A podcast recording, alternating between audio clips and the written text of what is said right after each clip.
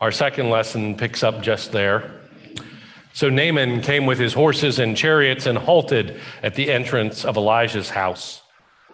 Elisha sent a messenger to him saying, Go wash in the Jordan seven times, and your flesh shall be restored, and you shall be cleaned. But Naaman became angry and went away, saying, I thought that for me he would surely come out and stand and call on the name of the Lord his God, and would wave his hand over the spot and cure the skin disease. Are not Abana and Pharpar, the rivers of Damascus, better than all the waters of Israel? Could I not wash in them and be clean? He turned and went away in a rage. But his servants approached and said to him, Father, if the prophet had commanded you to do something difficult, would you not have done it? How much more when all he said to you was, Wash and be clean? So he went down and immersed himself seven times in the Jordan, according to the word of the man of God. His flesh was restored like the flesh of a young boy, and he was clean. Then he returned to the man of God, he and all his company. He came and stood before him and said, Now I know that there is no God in all the earth except in Israel. Please accept a present from your servant. Friends, this is the word of the Lord. Thanks be to God. So, if we were all good Hebrew scholars and good at Hebrew pronunciation, we would call him Naaman, but we're not. So Naaman is how I'll refer to him, and probably how you'll refer to him and have referred to him for your entire lives, as long as you've known this story. This is a story, again, an Old Testament story that has a bunch of New Testament echoes in it.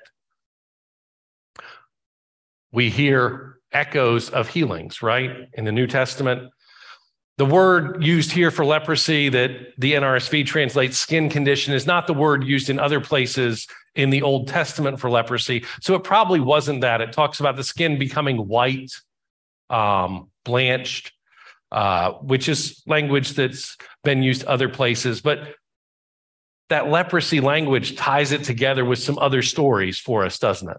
That in the New Testament, 10 lepers come to Jesus and Jesus isn't as afraid of them as he probably should be, according to the cultural norms of the day. And he heals all 10 of them simply by saying, Go and show yourselves to the priests. And the tagline in that story is that only one of them turns around to say thank you. Um, Jesus gets a little indignant about that at the time. Miriam is cursed with leprosy earlier in the Exodus narrative, um, and then gets healed. There are there are challenges and and pieces around this, and leprosy has terrified us as a people well up into the 1800s um, and beyond. But that's not really the important part of this story. This is a, a miraculous healing. It is the power of the River Jordan which Naaman doesn't really seem quite taken with in the story. But let's skip through the story again fairly quickly. There's a general, he's in Aram. Aram is the land just to the north. You get that picture when he talks about Damascus. You can still find Damascus on a map today in Syria. That's the geopolitical realities of the day and the geography. Um, and we're in the northern kingdom.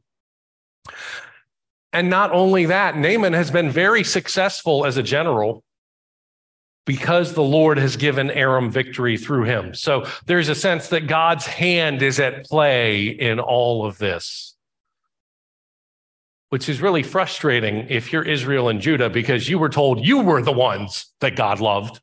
And now here's God giving some other general victory, some other land victory, and even over you. Well, Get used to it, Israel and Judah. It happens a lot. Babylon gets used that way. Assyria gets used that way. Cyrus, king of Persia, gets used and named as a Messiah from outside because they're doing what God wants to be done in the scheme of the story. One of the side effects of that is that Naaman's wife has a servant girl who was captured in one of those battles who's from Israel and she starts this whole story. I mean, she's really the mover and shaker in this whole story. She says, If only my master could go down to Samaria and get healed by a prophet in Samaria. Now, all right, my New Testament scholars, what, what good is in Samaria? Right? God doesn't hang out in Samaria. We, we've read our New Testament enough to know that we should be astonished and astounded by a good Samaritan and Jesus talking to a Samaritan woman at the well. But in this story, Samaria is where God is at work. It does not have that negative connotation, that, that flair, that, uh, well, that we need to be talking about Good Samaritans 2,000 years later as though they're still an odd thing. Um, this is where the man of God is. And you may remember that Jesus spends a good bit of his time in Samaria as well. Now, what happens next is what happens when you get bureaucracy involved. Naaman goes to his king. His king drafts a letter and a gift, and they get an entourage and they go to the king of Israel. And the note says, Here, heal my general. The king of Israel does not take that well. He tears his clothes. He basically throws a little bit of a temper tantrum and says, Who does this guy think I am? I'm not God. I can't cure this. I can't be the difference between life and death. And here he's sending me gold, he's sending me silver, he's sending me 10 outfits with an unreasonable ask just so he can start a fight with me. Now, all of that is probably full and an, a quasi appropriate response if you're the king of Israel. We had Dan help us with the math on how much this stuff was worth. And a shekel is 26 kilograms, which is 50 some odd pounds times ounces. And like, it's a lot. I think we came out at 96,000 ounces or more at $20 an ounce in today's market. That's a pretty good gift. But that's just the silver. There's also 150 shekels of gold. Well, 6,000 shekels, which is 150 pounds, which guess what? Is another bunch of money. Because 150 pounds is 9,000 ounces. And gold this morning was worth just under $1,700 an ounce.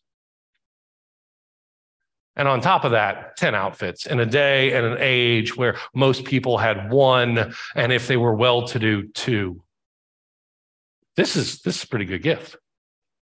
It's also, from the king of Israel's perspective, a pretty good threat. Like, if I give you all this stuff and you still can't do what I want, well, my general's right there. Did I mention he brought some chariots and some horses? So the king of Israel throws a hissy fit and makes the only theological statement contained in this by somebody who should know who God is to begin with. Who am I? I'm not God.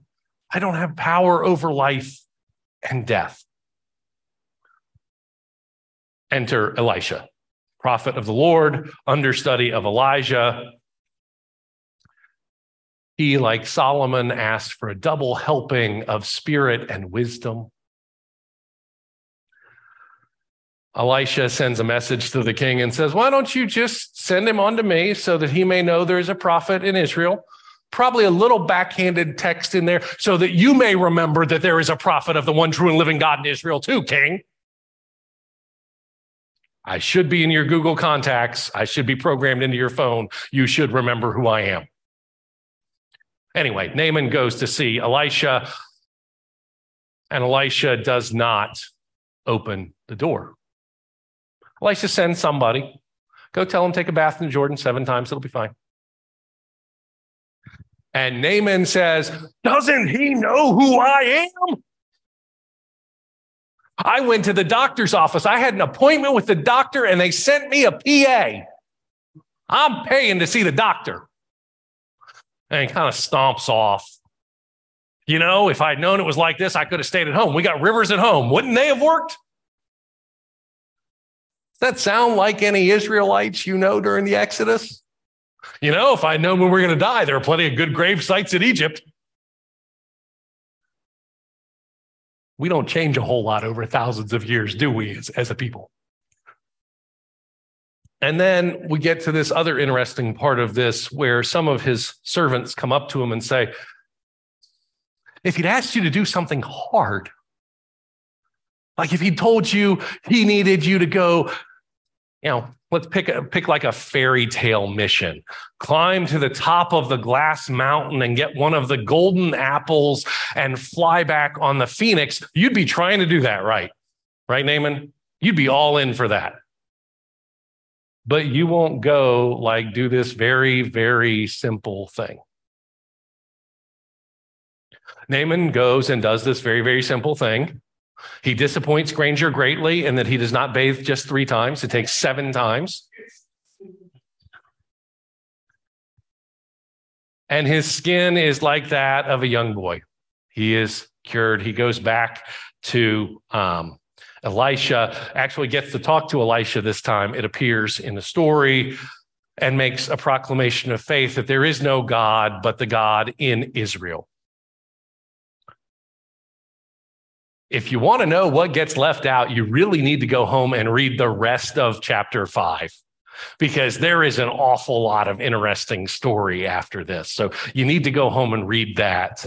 Um, if you want to know about little con artists who work as servants and repercussions and things like that, then go home and read the rest of the story.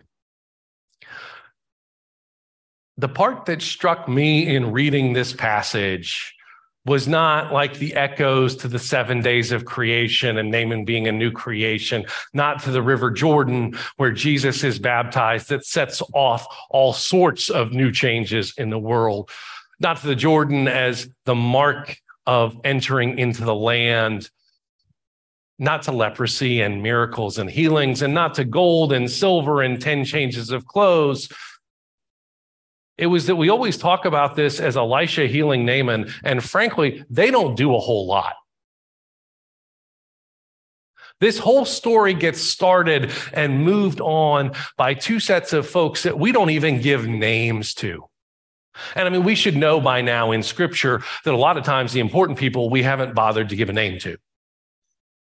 We've got the woman with the bleed, we've got the man born blind. You got the woman at the well. You know, I mean, we got all these all these people who have no names, but they have these basic interactions with the world around them that change things. So go back to the very start of this story, and it's a servant girl captured in a raid who says, If only you could go see the prophet in Samaria. Right. And that's a very simple statement.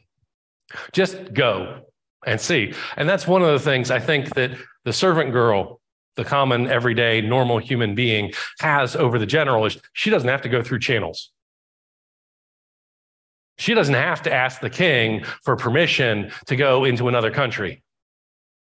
It doesn't look like a war is starting if she and her entourage cross national borders.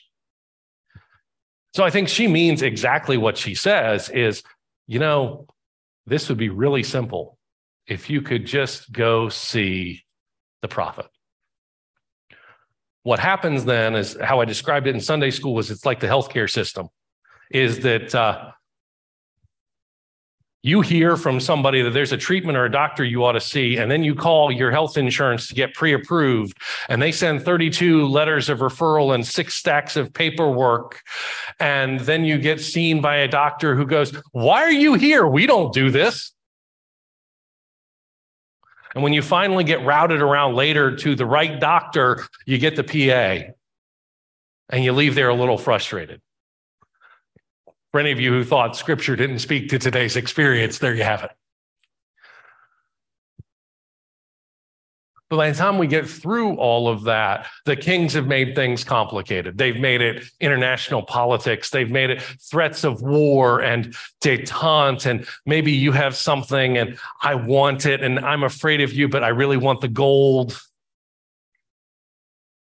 And Elisha has to remind the king that there is indeed a prophet in Israel. And then we get to Elisha, and Naaman throws a hissy fit because Elisha won't even come to the door. And then we get back to the servants,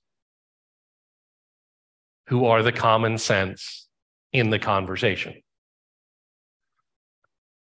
You know, Lord, if it had been something hard, You would have done it. Our medical parallel for that is what do you mean diet and exercise? I need surgery and drugs. What do you mean diet and exercise?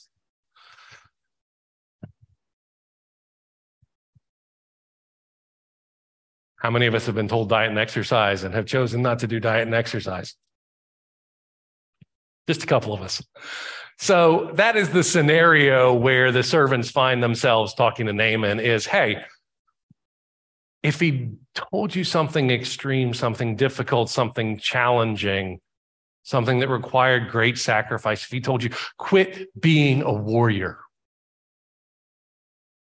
Go serve other people. Oh, there's a story like that in the New Testament, isn't there? Give up all you have and serve people. And that's too much for that rich young ruler. But Naaman buckles to this common sense and he goes and washes himself seven times in the Jordan River and he's made clean. He goes back, he makes a proclamation of faith. Um, there's a lot more to read, and, and you probably should because it's a fun kind of story from here on out. Um, but I want us to think for a moment about who it is that moves this story because it's not the big names. The big names are the beneficiaries of it. Elisha gets another miracle on his list. Naaman gets healed. The people who make this happen are a servant girl and some unspecified servants. Why? Maybe because they have to rely on faith more in their day to day lives.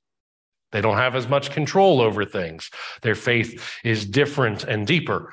Maybe it's because uh, there's a pattern of this in the New Testament. There's a, a lady in a widow's mite in an offering box. She gave everything she had to live on.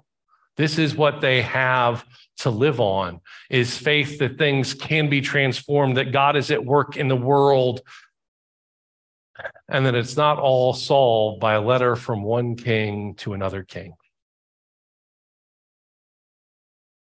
I think that's a good example sometimes of how our faith functions in the world is that we get caught up in either wanting to see the miracle the way Naaman wants to see a miracle. Naaman wants Benny Hinn to come out and do some big drama maybe some dry ice, maybe a laser light show, slay him in the spirit, and, and have the skin disease go away. That's what he really wants. I could have sworn he was going to come out. He was going to wave his hands. He was going to call on the name of the Lord his God, and I would be made clean. Oh, sorry, Naaman. There's a question here as to who gets God more the servants or the masters, the kings and the generals, or the everyday people. And I think our reality is that it's the everyday people. I don't think that's changed. I think that we often make complaints about people in the ivory tower of academia or people in the halls of power it's election week. I can say those darn people in Springfield and DC, and y'all fill in who that is in your head.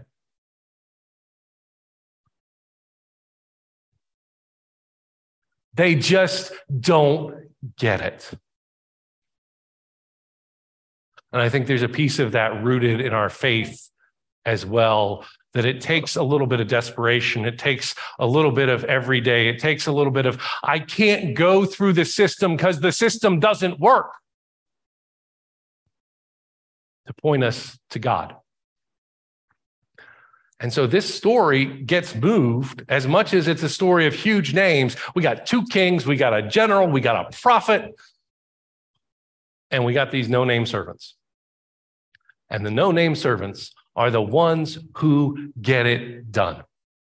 They are the ones who proclaim the power of God through a prophet in Samaria. They are the ones who say, if it was easy, it was hard.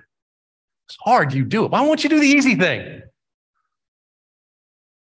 They're the ones, the only ones who really challenge power. Everybody else is doing it through channels.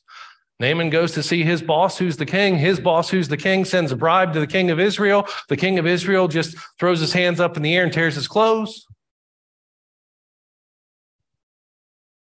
These are people who are essentially risking what they have to confront their masters, their leaders, with a story of the power of God that brings the truth to what the king of Israel says that the king of Israel is not at the top of the food chain. Because the kings and the generals want to believe that they're at the top of the food chain. I mean, I'm king.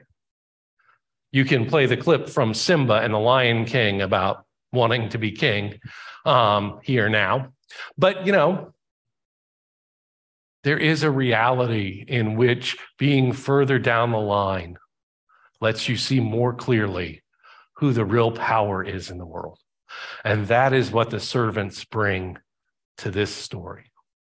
They bring the freedom to say that they are not in charge and they do not have the power, but they know where it is. And because they know that, they can point Naaman to that. They can allow for God to be at work in the world in a different way than the kings are at work in the world. And that leads to Naaman realizing his place in the world in a different way. Leads to us realizing our place in the world in a different way. When they do studies, as they do a lot about church, about church giving, do you know who gives the most money to church? It's not rich people, by the way. In, in pure absolute dollars, it's rich people. In percentage, it's poor people.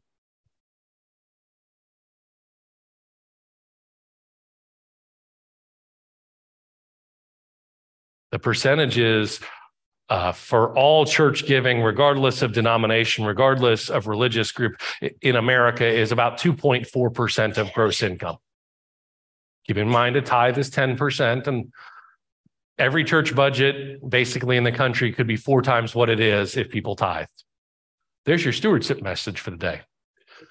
In poorer communities, in communities of color, it's often closer to five or 6%. Because there is a sense that the activity of God can do things that no other thing in this world can do. Where at the other end of the spectrum, there's a sense that you can get the best doctor, you can get the best education, you can get the best second chance, the safest house, because you have the cash to afford it. You have the power and the influence. And so there is a piece here that these servants remind us that nobody at the top of the scale gets it. The king of Aram doesn't get it. The king of Israel seems to have forgotten that Elisha exists. And Naaman thinks it should all be showy. As we continue to read the stories in scripture, I want you to keep your eyes open for the no name characters because they're often the ones who are moving the story along. Because for them, faith really is a matter of life and death, and they have no recourse but God. To God alone be the glory this day and forevermore. Amen.